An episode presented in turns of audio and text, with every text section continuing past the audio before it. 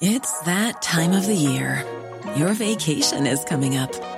You can already hear the beach waves, feel the warm breeze, relax, and think about work. You really, really want it all to work out while you're away. Monday.com gives you and the team that peace of mind.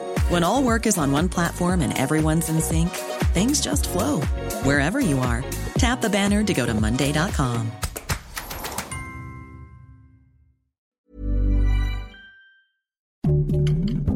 Heraldo Podcast, un lugar para tus oídos. Noticias del Heraldo de México.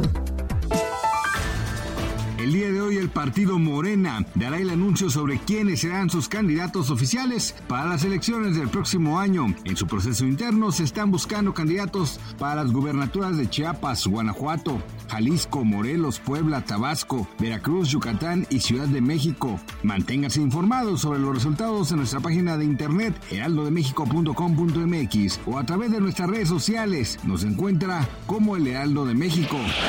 Un menor de 11 años murió luego de sufrir bullying por parte de un compañero. Los hechos ocurrieron en el municipio de Mexicali, Baja California. Los familiares del niño exigen justicia pues comentan que a pesar de que las autoridades educativas sabían que era agredido, jamás intervinieron.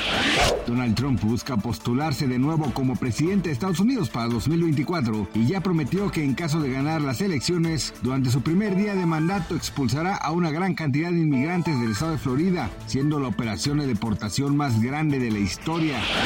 El cantante de corridos tumbados, Peso Pluma, tendrá este sábado su primer concierto en la Ciudad de México. El lugar donde se llevará a cabo el evento será el Foro Sol. Sin embargo, parece que solo se han venido a la mitad de las localidades, por lo que muchos piensan que no llenará el recinto, el cual tiene capacidad para 65 mil personas. Gracias por escucharnos, les informó José Alberto García. Noticias del Heraldo de México.